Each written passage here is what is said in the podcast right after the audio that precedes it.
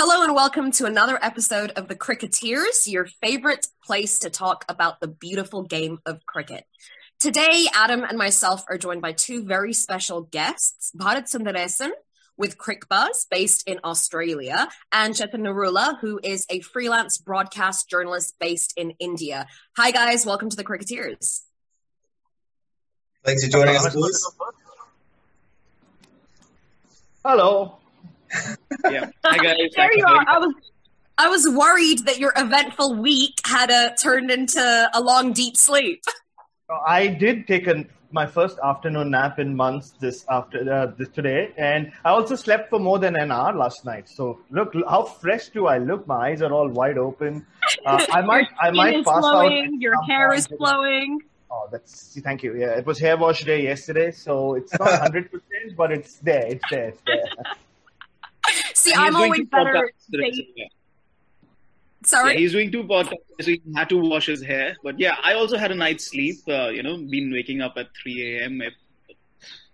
And I'm taking a shower at 4 a.m. in blistering cold. So yeah, it feels nice to just stay in and stay warm for a change.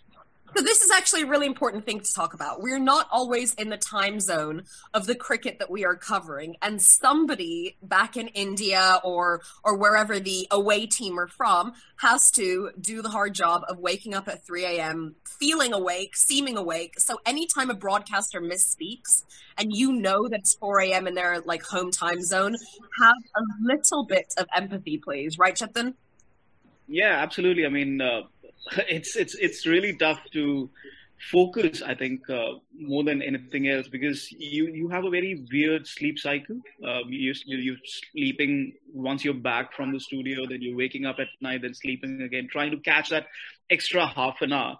But then at the same time, you have to be totally focused on, every ball, because you're broadcasting and you can't really miss any particular incident, because let's say Steve Smith is scratching somebody's crease and you miss it and you don't talk about it on your face, and how could you not criticize Steve Smith on the show? So it's, but again, look, we are very grateful. It's been a tough year, grateful to have some work, and grateful to do what we're loving, what we love to do, actually. That's a good perspective, and I've been thinking recently about just how much cricket is important during these COVID times. I think if you have a look at Twitter, it's helping a lot of people get through what is a very stressful year for most of us. I know that even in my own family, look, England is an absolute mess. People are really suffering, and something that makes my dad feel a modicum of control is watching Australia lose a test match, or what he thought was going to happen, which was Australia lose a test match. People get a lot of joy from this. But at the same time, and it's something that we'll talk about a little bit more over the course of this episode, we watch players come down with injury after injury. It was a massive factor in this series for India. But how much do you guys think that this COVID situation is responsible for some of these injuries? Well, I'll just tell you this much. As much joy as cricket and sport is bringing to people, the general public, and people like you and me, at times I do feel for the players. It's like at times you do wonder, is sport that important? You just look at the England team. They go all the way to South Africa. They don't know whether they're going to play or not. Every morning they wake up training and preparing to play, and then they come home and they go to Sri Lanka. One of their players goes down with the virus. It's a little all over the place, and it's been similar for the Indian team as well. And because Australia is a country like New Zealand, where they just come down so hard, so quickly, as soon as they think that something might go out of control, it's been tough for the Indians, because one day they're told you can leave the hotel, the other day they're like, you can't leave your hotel room. And the next day they're like, oh, the test match is in Sydney or it's in Brisbane. So it is difficult, and I'm not surprised that there are injuries happening. And I think we should just go back to what Jofra Archer said. There are only so many bubbles that you can be a part of. So it is tough. Yes, I mean, and the laziest argument is, oh, they get paid so much money. So what? That doesn't make up for what they have to go through. I think that's a really good point, the money factor. you know, we're watching people who are genuine emergency workers, and one of the arguments that people are making is that they don't even get paid enough to deal with this stuff. So when you see professional athletes getting to hang out at a beach, you know, in Durban, potentially, since there are lockdowns everywhere, but hang out on a beach at Durban, get paid what you perceive to be millions of dollars, although I think all of us can promise you that cricket is not as lucrative a sport as some people think it is, you can understand a sense of just this tension that people have where they think that you're so lucky to be doing something that I would love to do. Surely you should have to play. However, I think another important issue is raised, and I definitely want you guys' opinions on that, but the question of abuse. Just because we buy a ticket, just because we sit in the stands, just because we perceive ourselves to pay the wage of a player, does that really mean we can do whatever without any measure of the player's health and safety, of the good of the game, of societal norms, anything like that? We're throwing everything out the window, it seems. On the question of abuse, let's leave any racialized elements out of it for one moment. You were there, Bharat. What was the mood like? No, and like you said, Tasneem, I've never understood why you would pay money to buy a ticket to go watch someone you admire or you look up to, or even you just are paying that money to watch a sports person do what he or she does best and then feel it's okay to abuse them. My mind just cannot connect the dots there. And like you said, it doesn't need to be racial abuse. Any kind of abuse, whether it's Mitchell Johnson being abused by the English fans, or if it's the English cricketers being abused by the Australians, or any kind of abuse, there is no place for it. I mean, it's easy to say, oh, mate, like, you know, you pay, like I said, goes back to the whole thing. You said, oh, your job is to play regardless of what happens, what gets said to you. That's not how it counts. Like we saw Inzamam Ulhaq take things into his own hand. And I really believe if that happened a lot more, this nonsense would end. If I was a security guard in some of these instances, I would just be like, hey, kaam kar, take this bat, take my bat and go. Like, I'm not kidding. Like the comment that came from the Indian team about them being animals in a zoo was different. It was about why they have to be in a lockdown while fans can come and watch them. But in a way, in just normal circumstances as well, at times they are treated like animals in the zoo where you can just throw whatever at them, they can say whatever at them, and they're just supposed to like shut up and play. Why? Because that's your job. It doesn't make sense, and someone needs to be made an example of. And that's the big difference between it happening in India or in the subcontinent and it happening in Australia. Here, the worst that can happen to you is, oh, mate, he can't go to any sporting venue for four years. In India, first you would be dragged and, like, you know, the police would haath saaf karenge, translated for you, Adam, as like, you know, they would slap you a couple of times and then ask you what you did. I'm not saying that is cool or that should happen, but an example needs to be made of these people so that the others aren't encouraged to come and do it. Chetan, obviously you were in India and you were broadcasting there when everything was going down. What was the sentiment and feeling around some of the controversies during this test match, particularly the racialized abuse? Well, disappointing, first of all, because you look at some of these players, look at Mohammed Siraj, he couldn't attend his father's funeral, and he's been in a bio bubble for how many months now. And to just say that, you know, he was abused or racially abused, it's just not good to hear. And, you know, there are a couple of factors here. The Indian team has literally saved Cricket Australia financially. They were on the brink of bankruptcy, if I can say so, and $300 million is what they are earning from this series. Some of the comments on Twitter, and I'm not just talking about the racial abuse. You look at the controversy when those three or four Indian cricketers went out for a bite in Melbourne. Whatever the reasons, yes, they probably shouldn't have, you know, sat inside. They probably should have sat outside, as were the norms. But, you know, sometimes these lines can be a little blurry. Because you look at the fact that, you know, there are fans all around and they maybe just needed some privacy. I'm not defending them, but some of the comments on Twitter that, you know, why are you in this country? You're bringing the disease in this country. And I'm like, you know what? They're saving, I beg your pardon for saying this, but they're literally saving Cricket Australia's ass this summer by bringing in $300 million. Show a bit of respect. These cricketers, yes, they earn a lot of money, probably more money than any other cricketers going around.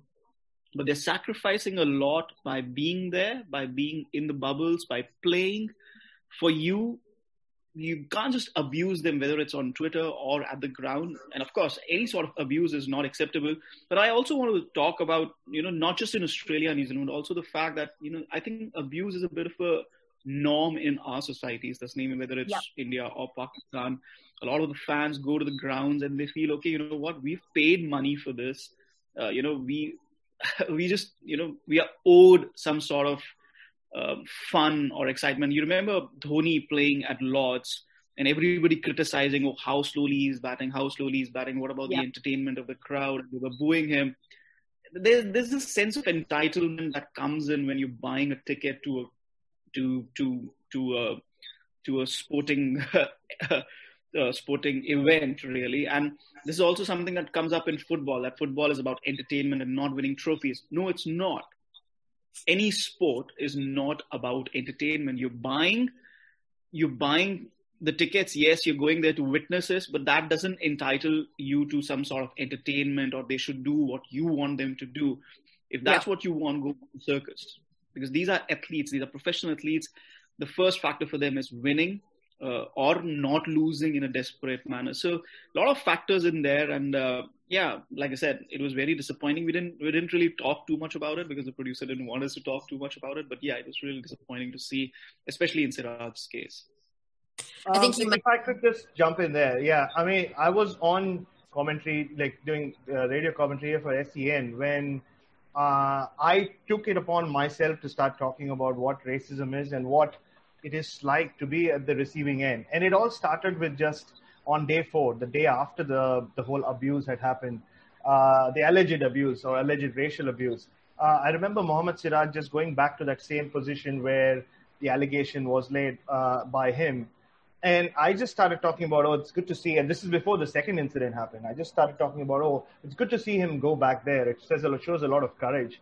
And my co-commentator wanted some update on whether the investigation had reached any at the next level.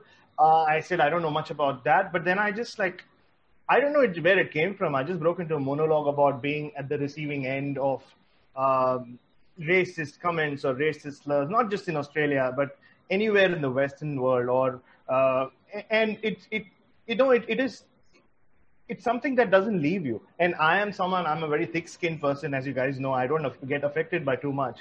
But just because I'm okay with it does not mean everybody should be okay with it. And that's something I've learned in the last 1 year, where you shouldn't normalize it. Like what Siraj did is something that we should all learn from. And today Nathan Lyon has spoken about it as well, whether it's racist abuse or just abuse, where you need to call them out. You need to step up and just say, look, this is not done. Like, I'm not going to play if you're going to continue abusing me. Similarly, if it's in your workspace or even when you're walking on the street, if someone does that, you cannot just ignore it and walk away. You have to say, no, this is not done. And that's something we can learn from how Siraj and the Indian team have handled the whole thing. And I was told that the younger players had been informed. If they hear something that they don't like, just come and approach the senior players, inform them, and we'll take a stand. So it's good that something has happened. It's not good that it needed test match to be stopped for 10 minutes, but it's happened, and hopefully it's a sign, it's a springboard for change is all you can hope for. It's a lot of conversations that people have been having over the last couple of years, with some of the BLM movement, with some of the changes in cricket. It's just opening up and starting to talk about stuff. Chetan mentioned a point about, I've actually completely blanked on the point that he mentioned, but I'll bring up the concept of, okay. So Chetan mentioned a lot of Twitter commentary, criticism, particularly coming from Aussies about Indians, coming to Australia and bringing coronavirus, okay? Obviously, we all live and work with other, Kiwis and Aussies, and we know that this is not necessarily representative of everybody. However, a lot of these conversations are interesting because there's an automatic response from the people that you're going to get it from of, why are you guys here? I read an article about a woman who was struggling to get her partner over to New Zealand because he didn't have the right kind of visa and coronavirus and all of this. And her major sticking point was, how come the West Indies team and the Pakistan team are treated like this? How come they're exempt from this and my husband isn't? Now, she made it as if the special circumstances existed for Pakistan, the players, and for West Indies. And Chetan made a really valid point. That's not true. Those special circumstances exist for Cricket Australia, or in my case, for New Zealand cricket. Those special circumstances exist so that the livelihood and jobs and everything of people working with the CA or with New Zealand cricket are not put at risk. These countries are coming at personal risk to themselves and their families and all of that. They are, yes, being paid for it, but still taking an abundant risk. And they're bringing us cricket in Australia, in New Zealand, instead of having a sense of appreciation for those circumstances. The people who are having those negative reactions go straight to them. So it's really disappointing to see, but it does tell us a lot about the divisive world that we live in. It's not just race, it's not just politics, it's not just gender, it's pretty much everything. We are so polarized in our values, and it probably is a little bit of a crux time for us as a society, where some of us are saying, you know, these are very much our values, and other people are fighting against them.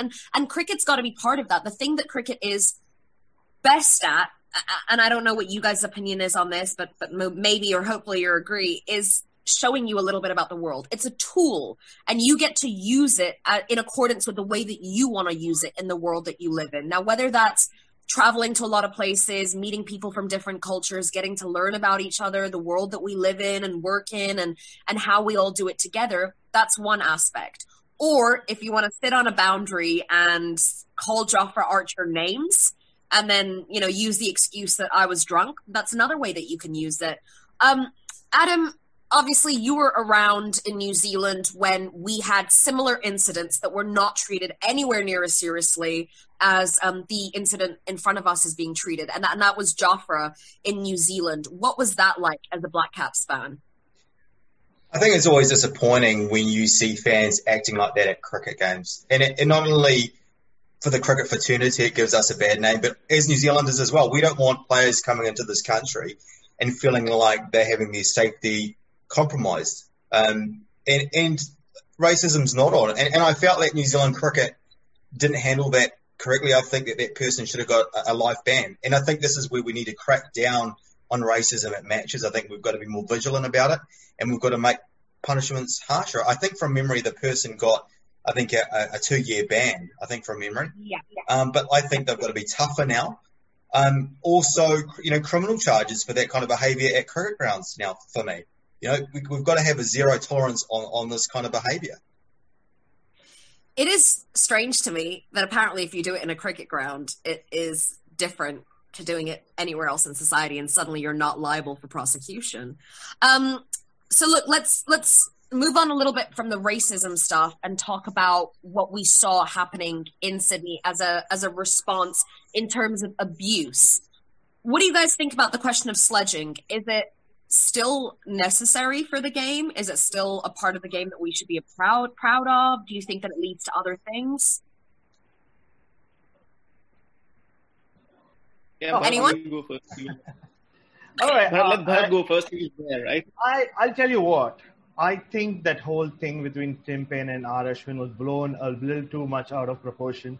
I mean, look, I've lived in Australia for a while. I've traveled here before. Calling someone a dickhead, and I'll be honest, it's not a national shame, to be honest. And I think what has also happened, and I blame this on this whole exposure of the stump cam. I think some broadcasters think it's a great idea. And what I, as a journalist of many years now, get disappointed with is that's become a form of journalism, like where people just sit and like listen to the stump cam and they transcribe the whole conversation, and it's supposed to be fun, and put it on Twitter, and it becomes like a news piece. And I mean, personally, I find it disappointing. I'll just tell you this much. These are adults. They are out there playing a sport. And, you know, when Tim Payne calls Ashwin a dickhead, you sitting on the couch listening to it on the stump cam might think, oh man, this means they hate each other. Oh, they're going to, this is horrible. They can't be calling each other names. But then the fact is, at the end of the day's play, Tim Payne runs up to Ashwin, pats him on the back. They laugh about it. He makes a joke on himself. And he says that, look, I was the one doing the talking, but I was the one dropping the catches. The joke's on me. But that's where it ends. Oh, look, if when it comes to personal abuse, like we've seen with Glenn McGrath and Ramendra Sarwan, things like that, it's best not to happen. But these are athletes high on adrenaline, trying to win a sport for their, or trying to win a game for their country. And in the heat of the moment, everybody can have a bad day at the office. I mean, imagine if we were all like, you know, in our workspace, if there was a camera and a microphone somewhere. I mean, I'm like, Chetan will tell you, if it's there somewhere near me, seriously, I'll lose my job the next day. I'm saying something. I'm saying something inappropriate that I had no idea people could hear me saying. Exactly. I think it's just like this whole stump cam nonsense. And that's one thing I personally don't like to listen to, the stump cam, because it doesn't add anything to my coverage, really. Like, it's two people out there saying whatever to each other.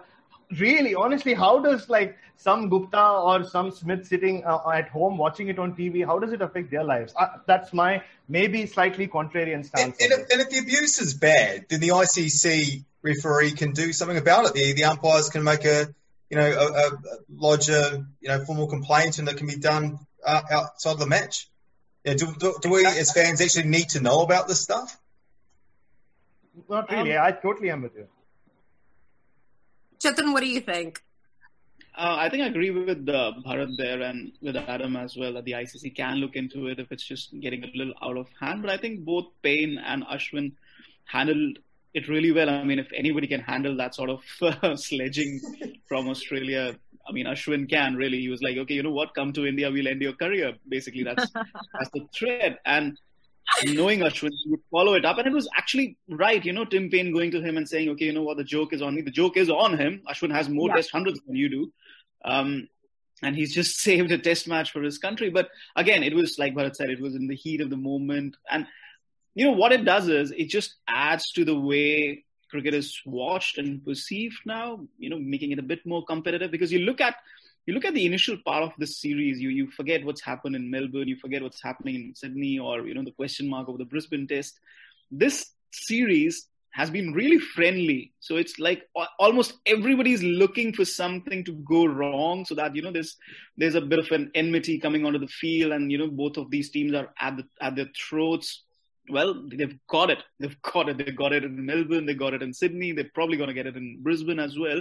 But I think they were really clutching at straws to find an element of enmity between the two sides. And I think the Indian team did well enough to, you know, just counter it the way they have been. I think that's been a praise point for this Indian team, especially under Ravi Shastri, that they've become really hardened in the manner they approach everything, every situation.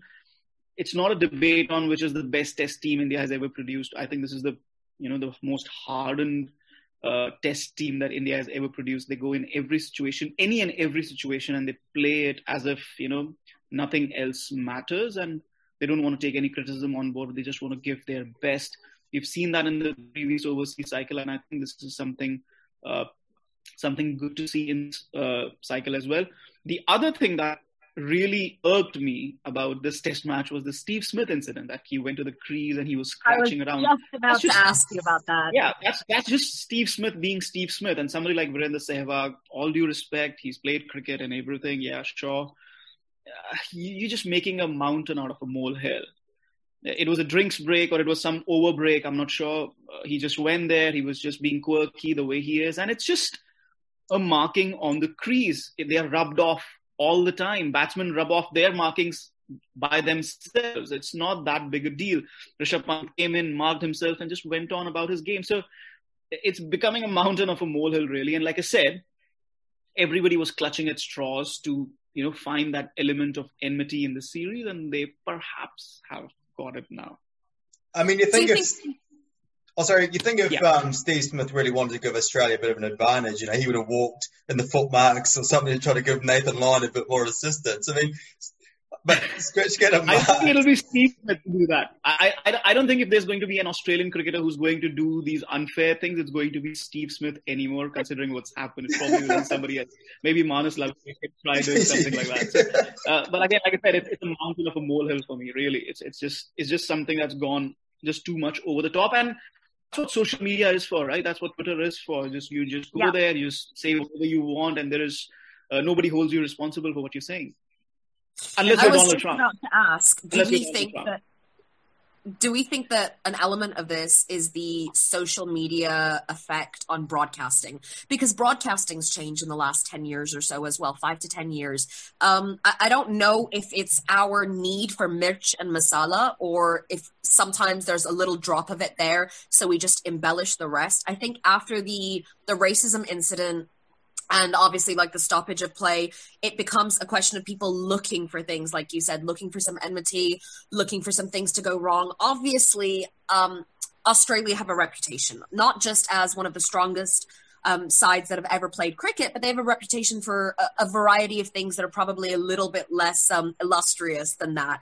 Sandpapergate was only a few years ago, and there's a lot of fans out there who either haven't forgotten or forgiven, or have some idea that this is one of the hallmarks of the Australian side, that this is who they are, this is their true culture. And I want to talk a little bit about that, because it's really easy for us to say, hey, don't be racist to Jofra Archer, or like don't say things to Siraj on the boundary, or whatever the case might be. But sometimes you have to look a little bit deeper. And if you're going to sit there and say, well, what do you expect? All Aussies are the same. It's in their DNA. These are tweets that I've read. These are genuine tweets. I will read the same person tweet about how you can't generalize, how you can't be racist. And then the next tweet will be, it's in Aussie convict DNA.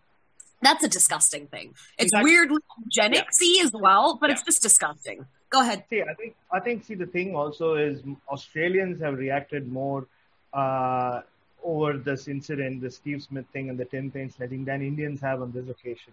And I think it has a lot to do. You're so right, this team is about. There is nothing called, like, the Australians are not cheats. The sandpaper gate thing was an administrative fault. Like, Schwarz du Plessis was caught, like, rubbing his ball against the zipper on the fans. What did he get? One match ban. So if go back to Cape Town, and if they just send the fielding coach or the bowling coach that day to say that, oh, you know what, we're investigating into the matter. Okay, fine, Cameron Bancroft was caught with his hand in his pants. But still, if they just send the bowling coach or the fielding coach, which is what every other team would have done, this wouldn't have become like such a major national shame kind of thing. And it's happening all over again. And it's more to do with Australians. The Australian society is changing as well, is what I've realized, that they set these extremely lofty, unattainable standards for their celebrities, for their players. And when you have a documentary made about how, look, we've changed, there is this new culture, you're just setting yourself up to fail. That's the only way is the way down from there, right? And a captain calling someone else a dickhead, he just picked Chetan said, he just picked the wrong guy in the Indian team to say that. He could have gotten away with it if you had said it to Vihari or Pujara, they would have just ignored him. But like this whole thing of his team, like yesterday I was on some TV show, the first two questions to me were like, is Steve Smith the cheat? I'm like, no, he's not. Should Tim Payne remain captain? And this is an Australian show, some famous current projects. I watched it. So this is the way Australians deal with this whole thing. I don't think it comes more from within, where they just create a big issue about every little thing. Then, and it's more a cricket thing. Yeah, like you guys know, when an NRL guy or an AFL guy, some of the things they are guilty of this. We can't even imagine. Exactly, yeah. Wow. I got introduced to that stuff when I moved to this part of the world, and I was like, how is this happening? And do people not know about this? Yeah, and then 2 years later, the guy comes back, and it's like a big celebration of like, oh my God, he's coming back. It's great for the sport. And you're like, really? It is? Did he rape someone? There's an NRL player who went to New York and kidnapped a German family. Like, committed kidnapping. And it's wild, Chetan. I will send you some links, okay? And I was just like, what is this stuff to Adam? Like, why do we care about, I don't know, Alex Hales, like maybe kind of sort of doing some drugs or what is this? You know, and Adam legitimately calls it the National Rehabilitation League. And you're right, cricket has a slightly different history. It's really true in England, probably in Australia as well. It's maybe a little bit tied to some class ideologies. It's probably tied to politics, governance, history in a different way. So we think of it as a representation, particularly in England and Australia, of some of our best ideas, some of our best representatives, some of our highest national honors. So like, it just brings this absolutely lofty idealism to it. And some of it should be attempted. You know, we should try and hold ourselves to some lofty ideals. But like you said, when the only way to go is down, then it becomes a... Yeah, I have a problem with that. The thing is, you just take the example of the Tim Payne-Ashwin thing again. Tim Payne said, you know, at least my teammates like me, dickhead. That's what he said, right? If Ashwin had called Tim Payne a dickhead, what then? If Ashwin had called Tim Payne a dickhead, what then? My problem with the Australian team is, yeah, you want to sledge, you sledge, you want to play hard, you play hard. My problem with the Australian team is they set the rules themselves. Yeah. And then they are the judge and the executioner. They'll say, okay, you know what? Tim Payne saying Ashwin or Tim Payne calling Ashwin a dickhead is just playing fair, playing hard. But they're not doing that. Doing that though, Chetan. And I'm not saying this purely because my visa application is still... I'm not talking about this series. I'm talking about in general. I'm not talking about this series. I'm talking about in general because we've heard this line so many times that the Australians play tough and they play hard, but they play fair. The problem with this playing fair is they themselves decide what is playing hard and playing fair. Because if the opposition starts abusing them and sledging them, then say, oh, okay, you know what, this is not done. So my problem with the whole situation is only this lofty idealism that they hold themselves accountable to. Who asked you to do it? Just play by the rules. Just let, you know, the match referees and the ICC decide what is playing hard and fair. And not yourself. Even today, Justin Langer is coming out and saying, okay, you know what, Tim Payne apologized, so it's all very fine. It's fine. It's not that big a deal. But my problem with that is, who's asking you to define it yourself? That's my whole problem with the situation. I actually tend to agree with you because one of the things in the quotation from Justin Langer was I have a lot of faith in Tim Payne. Now, the question is relevant whether or not you have faith in Tim Payne. I would presume you to have faith in Tim Payne. You're his coach, his confidant, his friend, everything. Yeah. But the question of whether or not he did either he did something wrong or he didn't, whether or not he's a nice guy and he's great with his kids or he loves his dog or you know, he's really nice to the juniors in the side are all kind of irrelevant to the question. So it is good PR. And one of the things about the whole elite cricket, elite honesty, elite mateship bullshit that we have heard 2.5-3 years ago or so is that it was PR and it was really so obvious that they just hired a PR firm to come up with some cool taglines that I don't know how many of us actually ever took it seriously. That doesn't mean that we have to like shoot Australians in the foot every time, you know, they call someone a dickhead. If I got called out every time I called someone a dickhead, I would never be allowed to open my mouth anymore because I'm from Essex. So the word dickhead is, like in Australia, a common term of endearment, and it actually means that you kind of like someone. So that's fine, but I agree with you. Who gets to decide? And if I sit there and say, nay, in my language, in my vernacular, in my culture, I can use this word and it's totally okay, then how are you going to respond to that and say, well, actually, is that your vernacular? Does that mean that it's acceptable? We're playing a global game here. So maybe I shouldn't be speaking what is acceptable where I come from, but is actually also acceptable for all of us to be speaking or to listening to, or whatever the case might be.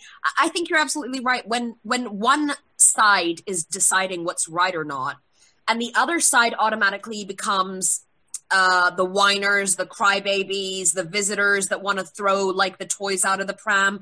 Some of the coverage with the India series has frustrated me. So I've heard everything about the GABA or the question mark that was hanging over the GABA to be, oh, it's because India don't want to lose. Oh, it's because the BCCI want to control where they play cricket, this, that, and the other. So you know, on one hand, I'm Pakistani, so nobody is going to be more critical of the BCCI than I am, right? On one hand, we say it's the most powerful entity in cricket, and then in the same sentence, we say they don't have the power to decide where they play matches. And they're only trying to manipulate this post-fact. Did we not all know that the Gabba is an absolute fortress for Australia long before this match came up? If teams have the power that we suggest them to have, then they would be making those mandates from the get-go. As soon as you get your tour schedule, you say, no thanks, dude. I don't want to play at the Gabba. I don't want to take another absolutely massive loss and be shamed in front of everybody. So it's this inequality with which we deal with all these sides. It's fair enough to justify the disparities of power that do exist in cricket, because they very much do. But it's another thing to pick and choose where they get applied. I'll answer the rest of my questions with this Australian flag next to me, just in case the visa authorities are listening to us. Yeah, but I just have to say, in defense of Tim Payne, he did come out the next day and he was man enough to say that, you know, it was an unscheduled press conference. Okay, I'll put this down. But it was an unscheduled press conference, and he said that I want to come up and apologize. He read an apology note. And he answered all sorts of questions. I remember I asked him about, because I have this whole thing against stump cam. I said, do you think the stump cam takes away from cricket? And he actually honestly said, but was it the stump cam that took away from the good cricket, or was it my behavior? I think it was my behavior. So I think, yes, I mean, in the past, Australia I've also been part of tours where they've drawn the line and they've decided. But this is definitely, having covered Australian cricket for the last 2 years, they have definitely changed. They have become more open. They're not the same Australians. And you know what? A lot of this India don't want to play at the Gabba thing has come from India, not so much from Australia. Yeah, there's a small section of, but look, what happens on Twitter stays on Twitter. I don't really rate too much of what happened, because it's there is no accountability there. But there are so many former India cricketers who've come out and said, oh, no. India don't want to play in Gabba, and Chetan Narula is so used to being on Indian television that he has his finger up, I can see. No, because, I didn't want to interrupt, but my point here is, forget whether India want to play at Gabba or not. Like Tasneem said, that, you know what, before the tour starts, that's when you decide where you want to play and don't want to play. And knowing this Indian team, how Ravi Shastri is running the setup and everything, they would want to play at the Gabba because they have the bowling attack. Maybe not anymore, but at least at the start of the series, they had the bowling attack to take on the Australians on that Gabba pitch.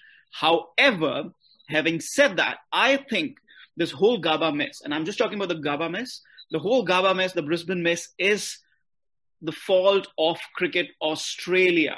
Cricket Australia is at fault here, because I remember... No. Because Cricket Australia is totally at fault here, and I was going to tweet this a little while back. I just haven't tweeted yet. I will tweet it. Since August, when this tour itinerary was being formed, the Queensland government has had issues with the Indian tour. They've had hard borders. They don't want the Indians there. They don't want any sort of travelers there. They don't want the cricket there. That's why they shifted the ODIs and the T20s to Canberra and Sydney at the last moment. My problem here is, what is Cricket Australia doing? You look at what ECB have done. They won their summer. They picked two venues, irrespective of the pitches getting slow or whatever. Yeah. They picked two venues. Forget the hotels and everything. That's not a problem, because none of the stadiums in Australia have hotels barring Adelaide. So that's not a problem. My problem is the hard borders. My problem is crossing those borders. You're in the middle of a pandemic. You want your entire summer. Why do you want to play at five venues? Play the ODIs, T20s in Sydney, go to Adelaide, play two test matches, play in Melbourne, play in Sydney, end of tour. Why do you want to go to a stadium or to a state which has had problems from day one? The only person or the only people at fault here are Cricket Australia, and nobody's going to change my opinion that Cricket Australia are to blame for this Brisbane mess, and it's going to get messier. Okay, I have a confession, and I'll again have to answer with my Australian flag. You just think back to who broke that first story about, India don't want to go to Brisbane. And think back to who at that point was in Melbourne thinking, shit, if I go to Sydney, I can't go to Brisbane, I can't go to Adelaide. Just saying, just put two and two together. So there was one person in particular, I wonder who was leading this charge from the outside. Again, of course, the Indian team had their reservation, but there was one guy really banging the door down. And unfortunately, his efforts have failed. He's stuck in Sydney right now talking to you on this podcast. And the Indian team has gone to Brisbane. But I think Chetan might have a point, but I wouldn't like just squarely blame Cricket Australia. England is a very different country to Australia. State borders, the state governments have a lot more pull than the federal government. And it's not just with this cricket series. We're seeing that more and more and more in other aspects. Like it's like the states are breaking away from each other, forming their own laws. Like I said, I'm stuck here for a reason, as that's the reason. And you cannot just have cricket in just two venues in Australia. It's very complicated. There are contracts that have been signed by, it's not like the ECB, which controls the counties. Like there are contracts in place where they have to play in Sydney. They have to play in Melbourne. The only place that they erred was when they were in Melbourne, this whole thing of coming back to Sydney, because they owed Sydney a favor, because Sydney was the only place in lockdown, if you think about it, at that point. If India had just played the last third test in Melbourne, everybody could have gone to Queensland. It would have, like, Queensland had not shut its borders to Victoria. So it was just that because Sydney saved their summer, they just owed the New South Wales government a favor, and they came. That's really what it comes down to, because the Queensland government had messed around with their schedule at the start. So I don't think I just blame Cricket Australia, because it's a very different setup. You can't compare the ECB and the Cricket Australia in this thing. This is like, where is Arnab Goswami? This is a debate. Come on, Narula. No one's shouting over each other. I totally agree. I mean, yeah, he's probably right, because he's closer to the action. He knows how the governments and the stadiums are allotted and the venues are allotted. That's all fine. And I'm saying stadiums again and again. It's actually stadia. The venues are allotted. That's all very fine. You know what? The problem here is we are in the middle of a pandemic. The regular rules do not apply. If the regular rules applied, the cricketers would not be cooped up in a hotel without room service or anything else, without housekeeping. The regular rules do not apply. And when your regular rules do not apply, then you can tell Brisbane, you know what? Shove it. You can host the Ashes Test next year. We're not coming to you. I mean, you're saying Sydney has done them a favor. That's why you want to play the New Year's Test. And at the same breath, you're saying that Queensland hasn't done any favor, and still you want to go and host a test there. My problem here is, why go to Brisbane at all when they're creating so many hurdles for you? And they're continuing to create so many hurdles for you. So again, it's a question of, I don't know, convenience probably. It's a never-ending debate. We can only hope, the test match goes on without any, further problems. But I don't see how that's going to happen. No. I'll just tell you one thing, though. A lot of the reports coming out of India, out of Australia, because a lot of them are being reported in India. I'm not taking a pot shot at anybody here, but there have been like heavily, heavily exaggerated. It's all because I'm here. I know the ground reality. So let's not read too much into all the reports that are coming out from India, because sitting in India, you really don't know what the ground situation. No, I'm not talking to you, Narula, but generally, what the hotel condition is, what's happening there.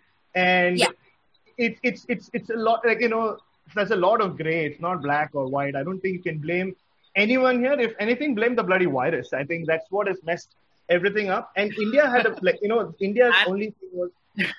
India's only thing about going to Brisbane was not going to Brisbane at all. The only thing was they thought that in Sydney they would get a little more freedom, which is not what happened. And initially they had no issue with going to Brisbane, because Brisbane is anyway the last leg. They have to be there for 2 days and then play the game and go off. The game might not even go beyond day 3. Who knows? So I don't think it was that. So don't worry, Narula. We have another podcast to discuss this later tonight. So we have a lot of time to debate over there. I'm going to bring the question back to race for a quick second, because I actually think there were really interesting things that came out of that whole situation. Maybe not so much about the individuals in question, but what we can think about as a result of it. I saw this absolutely fabulous thread from a Lebanese backgrounded Australian woman who talked about how inaccessible cricket is for a great deal of minorities, particularly those who are not from a subcontinental background. And the reason that I loved that thread is because some of us have been thinking about those same issues for England or whatever other Western country you come from for a very, very long time. So it was amazing to read Australians grappling with this issue of, hang on a minute, we've just heard about the test cricket because it's on in the news. What is test cricket? What's cricket? This country loves it. I've never seen it. Where does it come from? And I mean, I saw a lot of negative reactions to this thread about how cricket makes itself somewhat inaccessible for immigrants of different backgrounds.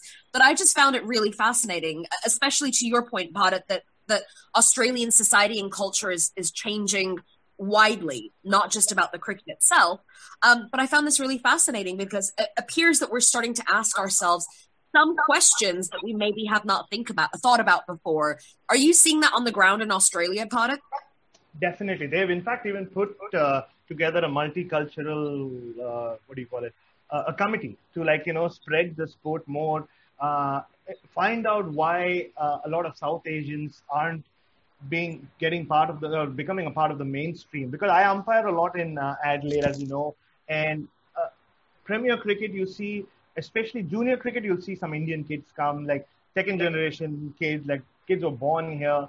I always get the whole second generation, third generation thing missed, so pardon me if I got that wrong, but basically kids who are born here. But you go to Premier Cricket, like senior cricket, you don't see them. But they have these tournaments, which I have umpired, which are on Sunday, like they're called South Asian leagues, and what Cricket Australia is right now trying to find out is, are we keeping them out or are they staying out? I think the truth lies somewhere in between, and they are setting up lots of committees to make it more inclusive and just make it more like it should represent the rest of the country. Australia right now is a booming multicultural country. You look at the big cities, or even when you go into the hinterland. And they want that to come through, or that to be the face of Australian cricket. So it's changing for sure. And look, at least they've taken the first steps. It'll take a while, but changes are afoot is what I would say. Excellent. I mean, there's a lot of reasons that you see a Josh Mansoor playing, NRL or whatever, and you don't see Lebanese immigrants or immigrants from lots of different backgrounds playing cricket so widely, but some of them are going to be tackled in schools, and some of them are wider questions for society. That is it a case of them being kept out, them not coming to us, or is it a mixture of those factors? What's going on here? Let's move on from some of the controversies that we've seen and maybe think about this next test that we have in front of us. How do you guys feel walking into the next test? Injured, depleted, on the floor. I might have to do a few deliveries. Bharat might have to play. You might have to jettison into Brisbane and play for Team India. I'm already in my whites, and so don't be surprised. When they. I don't think they'll give me the new ball. I don't want the new ball. But first change when they say that the next bowler in, and don't be surprised if the long-haired guy comes in. Chetan Narula has seen me bowl. And who knows? The way my luck is, I might end up with a 7-for at the Gabba. And never played. The pitch is conducive to your bowling. It is. I am a hit-the-wicket bowler, so it will assist me. A lot of talk about Natarajan should play wide. Maybe Natarajan and Sundaresan should play together. Who knows? So, I guess it's... That was my selection call, by the way. Pick two lefties. Yes, it was. Natarajan and Sundaresan. Yeah. But you're right. It's going to be interesting who they pick. It's literally come down to who's left. Ashwin, we still don't know about his fitness. We'll find out tomorrow for sure with the test match on Friday. Bumrah seems to be ruled out, which means whichever combination they use, the India's fast bowling unit will have an experience of 4 tests at the max. And then if Ashwin doesn't play, then you have Kuldeep Yadav, who will be the senior bowler with 6 test matches, which will be really, really interesting if that does happen. There's some talk of maybe Washington Sundar, who was held back just so that they could practice for Nathan Lyon, getting a go. Who knows? And I didn't even know Washington Sundar was there until I made a boo-boo on Twitter yesterday. I saw that. I didn't even know he was there. Is he still there? I mean, Karthik Tyagi, is he still there? Maybe play him. You never know, right? Yeah, who replaces Vihari? I think that's the question. They have only 2 reserve batsmen, which is Mayank Agarwal and Prithvi Shaw, the openers. and Mayank Agarwal was also hit in the nets at the MCG, which was a, I mean, it's something needs to be done with that MCG net. Do you guys know that I saved David Warner for Australia this summer? So what happened is 2 days before the MCG test, there was one net in particular where everyone was getting hit. And this is when Warner wasn't part of the bubble. He was just trying to regain his fitness. And Marnus Labuschagne got hit and he said that I'm done. So they abandoned that net. So the Australian team leaves and then David Warner and Sean Abbott walk out for their little net. And what do? They walk into that net. And I'm like, I'm standing there watching them with Mel Ferrell. And I was like, I think we need to tell him. And yeah, I'm like, but yeah, I don't, you know, if David Warner, who knows? Like, you know, he'll listen to me. It's a gamble. Yeah, it is. So I asked her to do it. She tried calling out. He didn't listen. She tried calling out again. And he just looked up and she started saying, like, you know, that net is not safe. And I said, yeah, some of your guys have been hit on the net. And like, yeah, he, of course, did not trust us. The team doctor was there and he asked the team doctor. And the team doctor said, yeah, I think there was some issue. So he moved to the other net. So what's the team doctor doing? Just waiting until someone asks him. Exactly. Somebody gets hit. Sorry, India, but like, you know, I did it. I got David Warner. I saved him. That's fine. See, we are working really hard for this visa. Australian. Yeah, he's half Australian now, so we're not surprised. You don't have to say sorry, India. I mean, we expect you to do that, right, Bharat? We expect you to do that. Exactly. Yeah, of course I am. Yeah. So yesterday somebody was asking us, like, you know what? There's no broadcaster or journalist apart from SMG, no Indian voice in Australia at the moment. And somebody said, "No, Bharat is there." I was like, "No, he's Australian now, so you don't." You can't.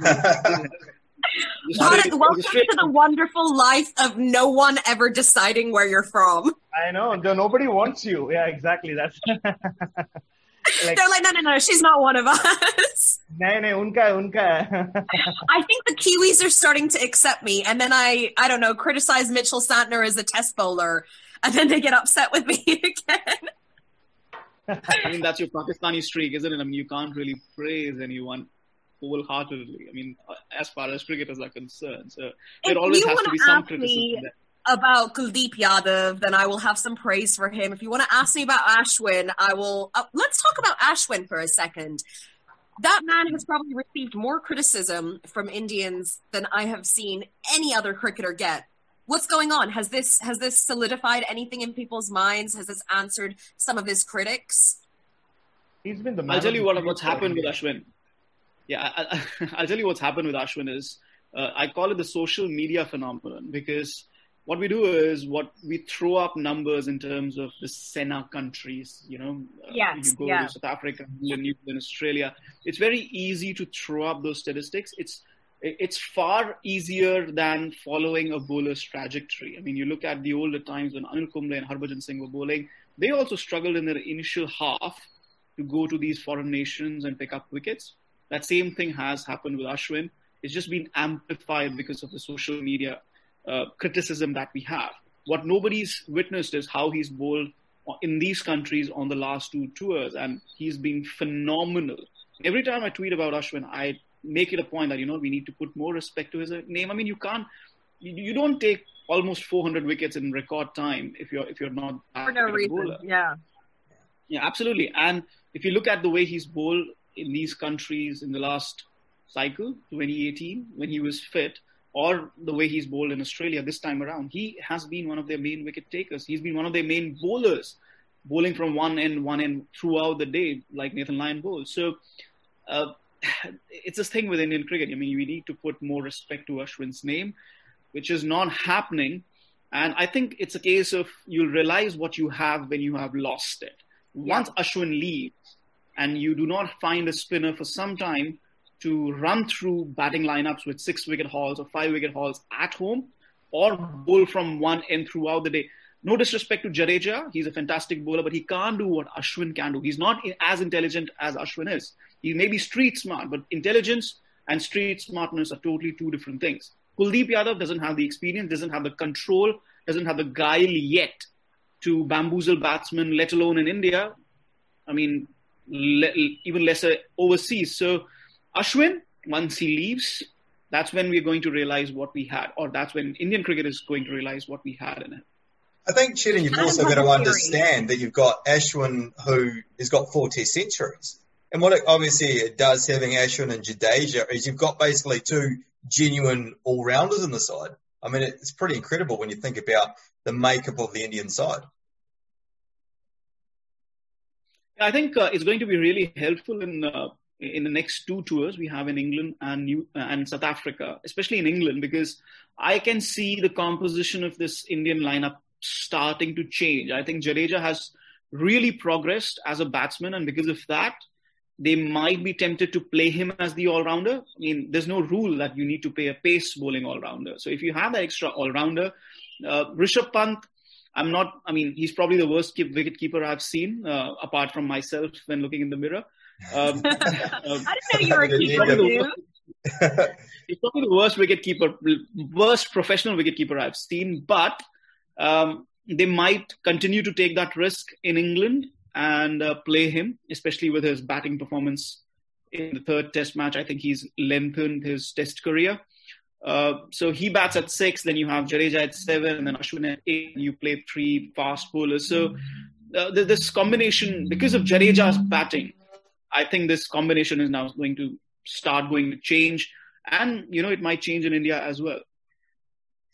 Mate, just another key player for the Indian side over the last few Test matches has been Pujara. And there's been lots of talk on Twitter about his strike rate throughout the Test series. What are your thoughts about that? I mean, we've got to remember the guy completely dominated Australia a few years ago. I mean, it just seems a little bit crazy that people are actually doubting this guy's ability and ability to build innings. And we've seen, though he starts off slowly, that he's a guy that can build, obviously, big innings, but also increase that strike rate as he gets on.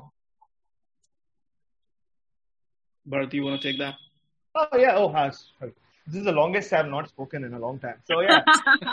Pujara. See, but again, the thing with Pujara is, I think I blame it on the fact that we have stopped having fifth days in Test matches for a long time. Test matches are finishing in 4 days.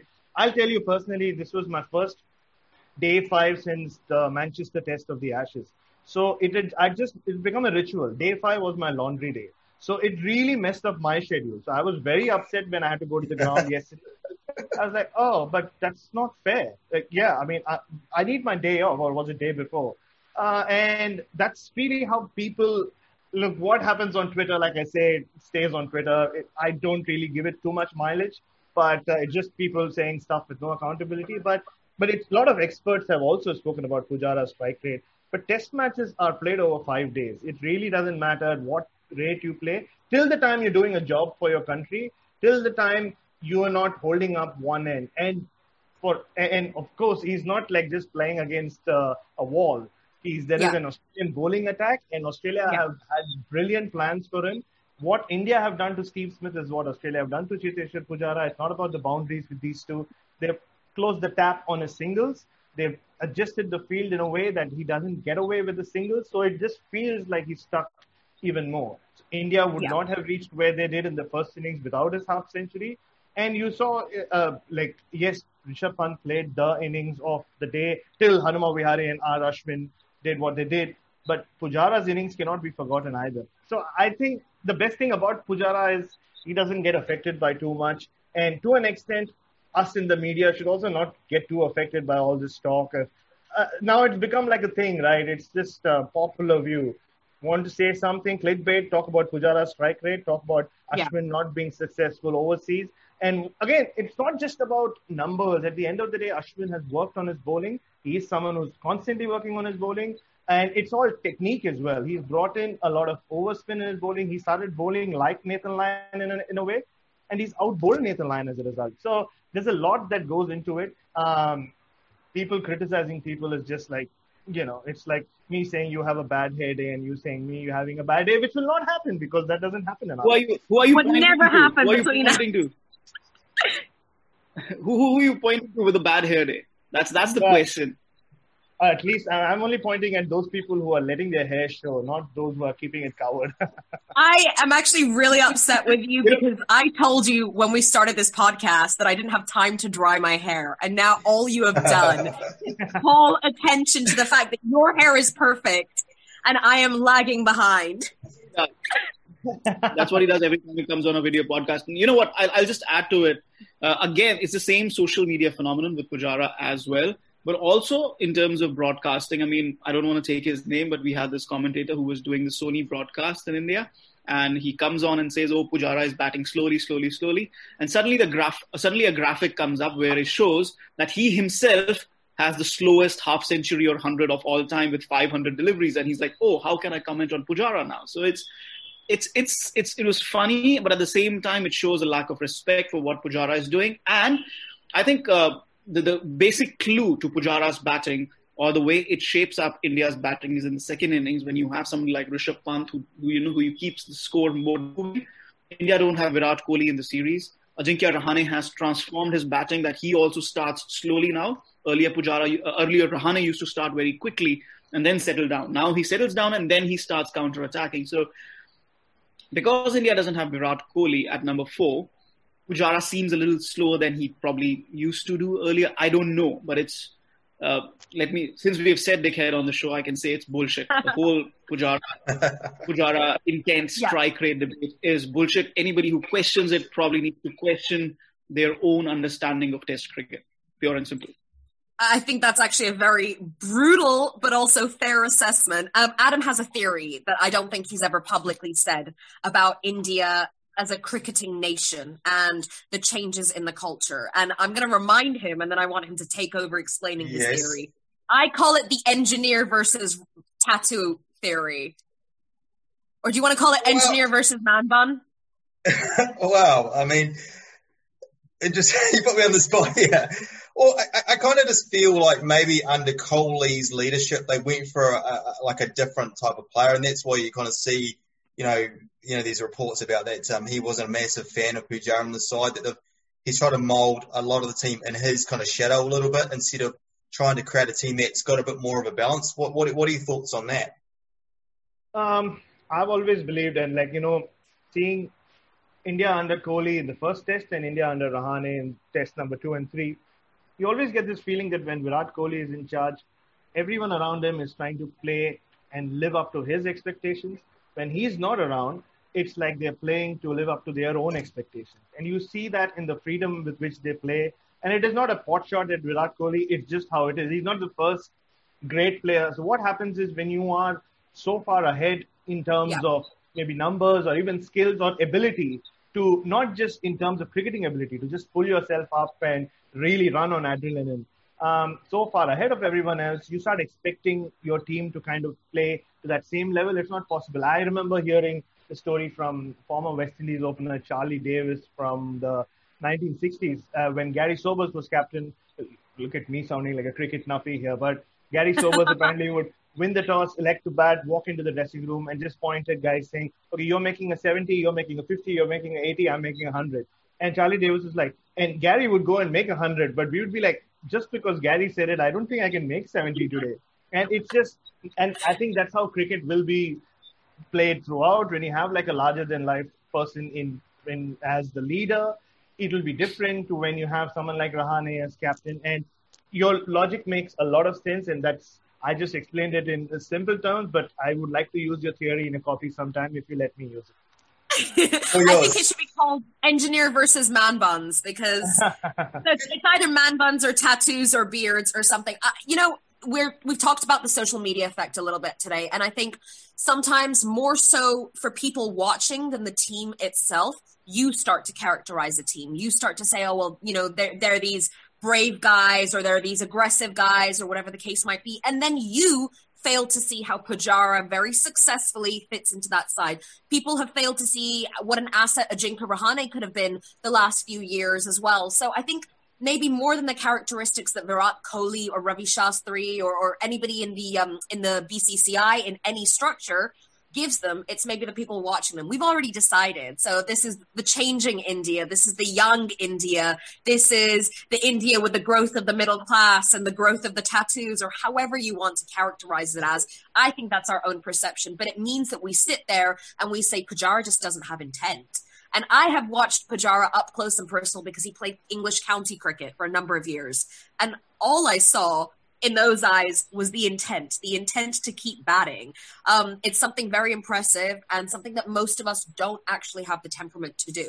You say you're going to do it and you say, oh, I'm going to stay as long as I can. I'm going to play every ball on its merits. And you just see something flash in your zone and you're like, yep. And then before you know it, you're back home. Pujara doesn't do that. There's nothing wrong with it just because him and Pant don't necessarily play in the same way. They don't play in the same way at all. Doesn't mean that there isn't a place for both of them in the side. I'm just going to add here a bit in terms of the intent. There's no particular definition of intent or aggression as such. It's just in our minds, really. I mean, when it was announced, it won't be three smash. Oh, India's going to lose. And I thought, and Shoaib Akhtar, no disrespect to Tasneem, Shoaib Akhtar said, you know what, make Rohit Sharma the captain of the Indian cricket team because Ajinkya Rahane can't do it. And I was like, Shoaib, have you even watched cricket? I mean, Ajinkya Rahane, just because he's quiet doesn't mean he's not aggressive. The steely demeanor that he has, and I think that's been on display in this series in Virat Kohli's absence. And I wonder if in 2021, Indian cricket is ready to have an honest discussion about captaincy. Yeah. Because I'm not saying Virat Kohli doesn't cut it as captain for me anymore, but probably he does not. Because I would like to see him unburdened with the captaincy thing when you have somebody like Rahane who can do this job and somebody like Rohit Sharma who can do this job. But also adding to Bharat's point, and this is why I say that he should be unburdened, because we don't need to go to Gary Sobers to find an example. We have that example in Indian cricket already. Sachin Tendulkar, probably the most genius batsman of all time. He was a horrid captain. And that is perhaps the best example of how genius sees differently things than others, perhaps. I mean, he can go and say, okay, you know what, I'll select a team and this is what we're going to do. And the Indian team was really bad at that time. And that is why we had so many bad string of results because the team was so bad and Tendulkar was so good. The only difference now is that, okay, maybe Virat is a bad captain, but the team is, as a group, is quite good.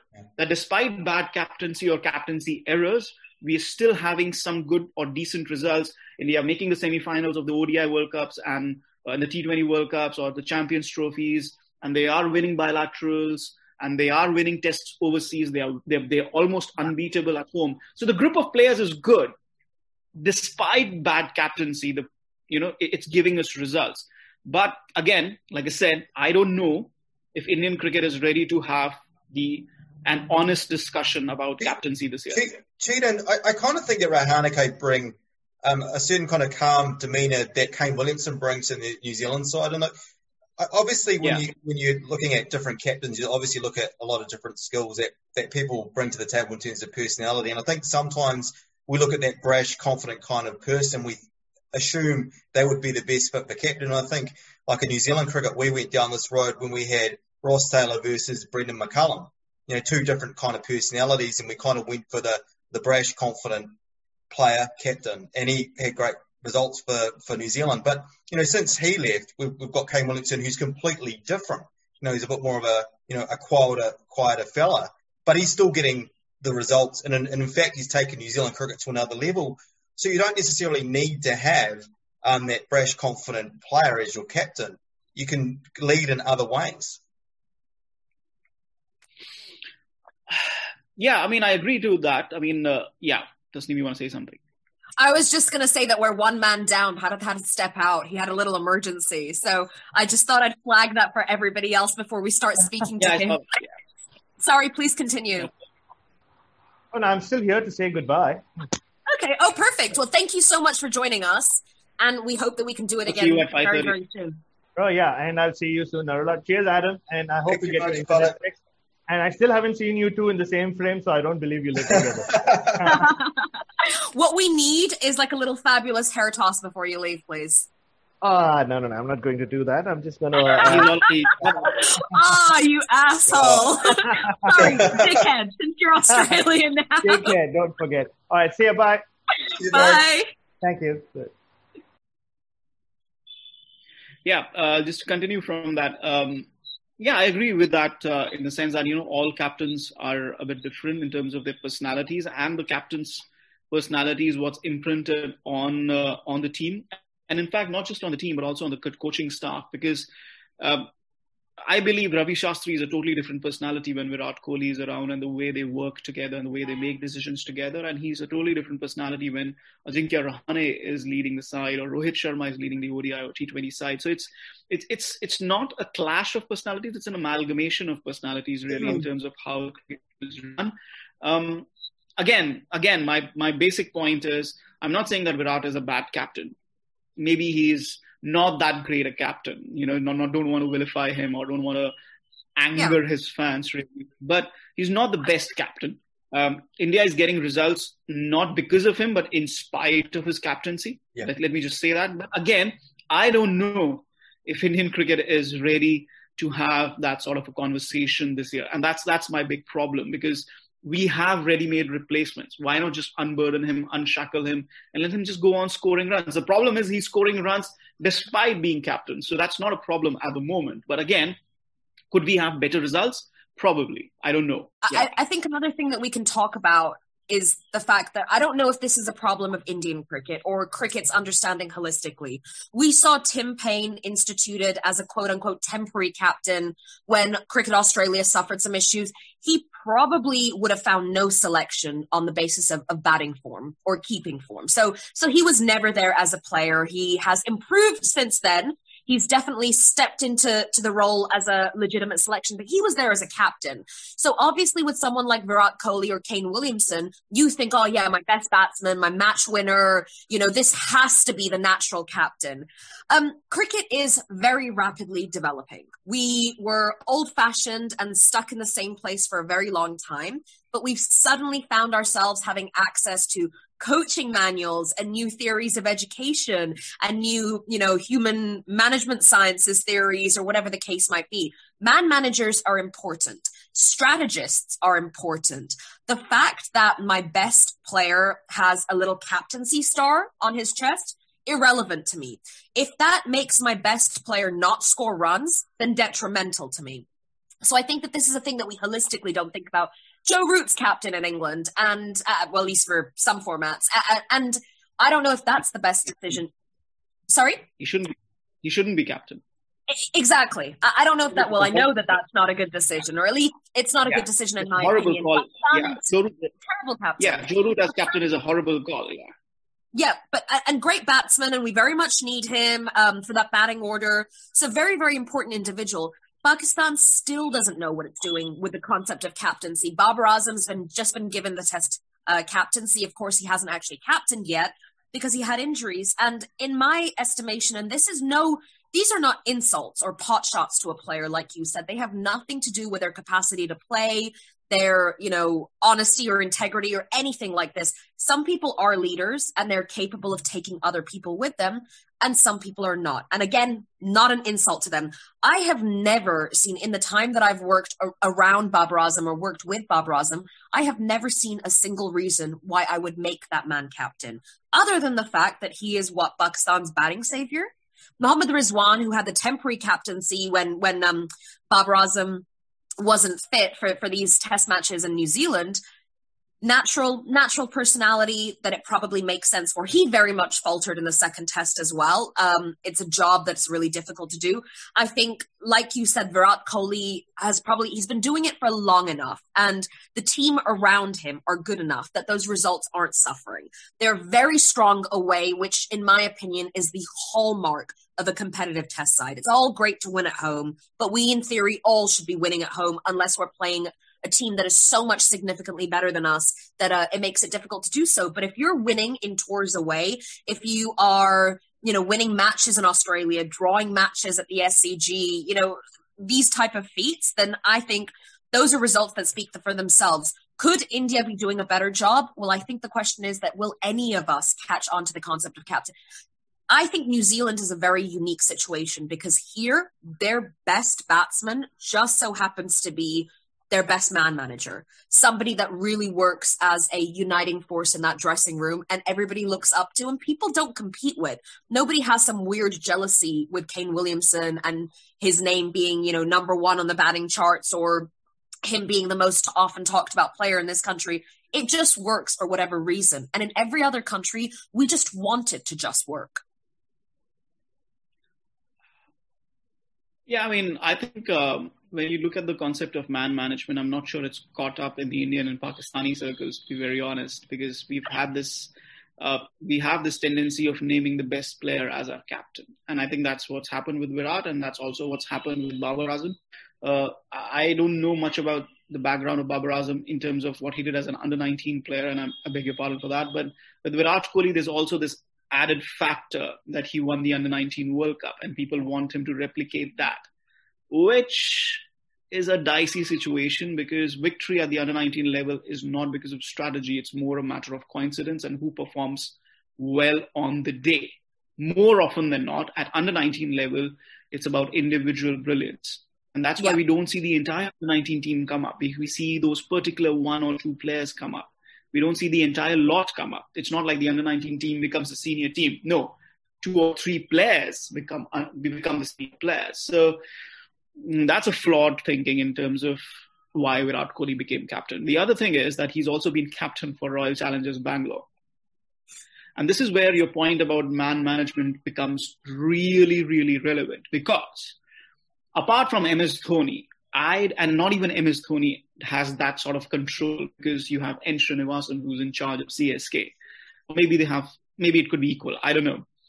Nobody, and I mean nobody, has had the command or the control or, you know, the nay saying or the yay saying power like Virat Kohli does at RCB since he became captain, since he became the end all and be all at RCB. And what do they have to show for it? One final. Yeah. Mm. One final. A running joke. That's where man management comes in. I'm not saying Rohit Sharma has done whatever he's done all by himself. I'm not saying that MS Dhoni's done or Gautam Gambhir, whoever's won IPL, they've done it by themselves. No. The fact is that you need the right ingredients and you need the right leaders. And you need the right leaders to allow the support staff and allow the ingredients to do the right job. And perhaps that mix has not been achieved at RCB. And that is my problem with the man management bit. And my problem with the other theory is that it's not really reached Indian cricket because, or for that matter, Pakistan cricket, because it's very easy to make Kohli captain. It's very easy to make Babar Azam captain. Some of it's cultural, right? Because in the subcontinental culture, if you give me an honor... It's true. Even in England, you're right. Yeah, even in England, when you look at Joe Root, their first thought is to make their best player captain. It's not really. Even in Australia, they made Steve Smith captain until they realized that they need Tim Payne to step in. Will Steve Smith become captain ever again? I don't know, but it could be Pat Cummins. But right now, Pat Cummins is their best cricketer. No disrespect to Steve Smith, he's a tremendous batsman, but Pat Cummins is their best cricketer. So again, you're going towards that. You know, that understanding that your best cricketer should be your captain. I think that's pretty natural in cricket. But again, somebody like a Joe Root, he shouldn't be captain. I think he should just, more than Virat Kohli, he needs to be unburdened from captaincy and just, you know, go and just bat. And maybe somebody like Ben Stokes, who is so natural in terms of whatever he does. He should be England captain across all formats, or even Josh Butler for that matter, because these two are very mercurial players in whatever they do. Ben Stokes, I would love to see Ben Stokes become Test captain for England. I've been saying this Stokes thing for a number of years now, maybe 3 years, even before his run of form started, because he just seemed always natural. Watching him in those situations, it just seemed very natural. And the response from other English fans is usually, oh, let him keep winning matches for us. So we have some level of understanding that your players that do these amazing things should be left unburdened, but at the same time, we want to burden those who we think can take it. I do think that some of the cultural elements that add into this is this concept of respect, integrity. How do you translate? Is it pride, I guess? If you hand me an honor, whether it's to make me captain or give me whatever position, and then you take it away from me what does that mean? Does that mean that I've been shamed? Does that mean that I no longer have the status that I used to? It's all of that concept that I think comes in, because if you discuss the concept of changing someone like a Virat Kohli, I've seen the responses on Twitter, and it's like, guys, it's not a personal question. It's just who might be a better strategist. Where could India, if your interest is India winning matches, then my question is, where could India win more matches potentially? But we do see it as a very personal take on things. So moving away from the question of Virat Kohli and captaincy and what the hell India's going to do, if Ajinkya Rahane was to win a series in Australia, you guys would have your hands tied. I have no idea how you could react to that. Well, I mean, Virat Kohli did lead India to victory in 2018, so it's... Without Smith and Warner. How does it feel, Smith, by the way? Last time... And Rahane is doing it without Kohli, Ishant, Shami, exactly. Without Bumrah and Ashwin, and I don't know who's left. Like I said, Bharat might have to just go and play a bit. Like I said, I don't want to go deep into this than we've already done so, because it's probably would get repetitive. But irrespective of what happens in the final test, I think Rahane has shown that he has what it takes to be the full-time test captain. And Rohit has already shown that he has what it takes to be full-time ODI and T20 captain.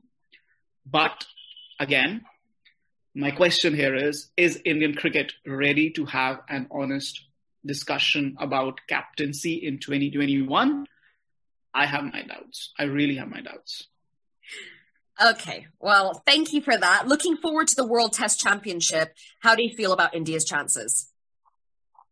Well, it comes down to the England series, really, because I just, yesterday only I did the calculations. I mean, if they win in Brisbane, they need to beat England 2-0. If they draw in Brisbane, they need to beat England 3-0.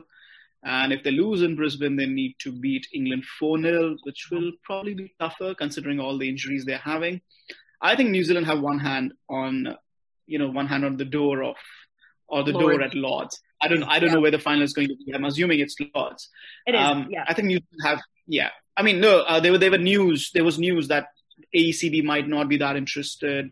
They might want to host a test against Ireland, or some ODI and T20s, which would help them earn revenue from Sky Cricket, as opposed to not earning too much revenue from a test match where England are not participating. So it's really up in the air. I hope it's Lords, because finally you have a crowning moment for test format, and which crown better than Lords to host it, really. So I really hope it's at Lords. But yeah, I think let's assume it's at Lords. So I think New Zealand have one hand on that door handle. Australia, I think it's a little surprising. It depends on the Brisbane test, because if they play those three tests against South Africa, I don't know which way that would go. Their batting is really weak. South Africa have this element to surprise, although at this moment, South Africa are not really a good test side. But again, I'm calculating from an Indian perspective. So for India, it's very simple. You have to beat England either 2-0, 3-0 or 4-0, depending on the result of the Brisbane test. Perfect. Sounds easy, doesn't it? Yeah, it sounds really easy when you put it like that. Well, it sounds simple, but I think New Zealand are not. I don't think New Zealand are playing any more tests. I think New Zealand are done. They're done now for the summer. They're done. Yeah, so it's just about whether India can keep ahead of New Zealand in terms of the 70 percentage point wins. And it's really simple. They have 5 test matches. They need to win 3 of those and draw 2 of those. So if they win 3, then draw 2. So that's sort of equation, really. So it's a lot depends on Brisbane, what they need to do against England. It's not going to be easy because England are no mugs, especially with the pink ball test. If there was no pink ball test, I would be very confident of India winning 4-0. And I'm not saying that India are very bad at pink ball tests because of 36 all out. No, because it's just the pink ball brings pacers into the game. Yeah, it's just an added element. And England pacers are really good. It's under the lights. Anderson, Broad, Chris Wokes, and Jofra Archer. Hand them the pink ball, and any decent batting side would struggle against them. So pink ball, keep it away. So 3-0 if you draw in Brisbane, keeping the pink ball away. It's very simple, really. Perfect. Thank you very much for joining us. Thank you for that incredibly long but insightful conversation. We lost a man during this video podcast, but we kept going anyway. Yeah, absolute pleasure. It's always good to talk cricket, and it's been so long since, we've all sat and had a good conversation about cricket. So yeah, it was a pleasure. And congratulations to both of you. Thank you. Thanks very much, Chetan. Thank you for being with us, Chetan, and thank you for watching, and join us next time for more from the wonderful world of cricket. Bye-bye. Perfect.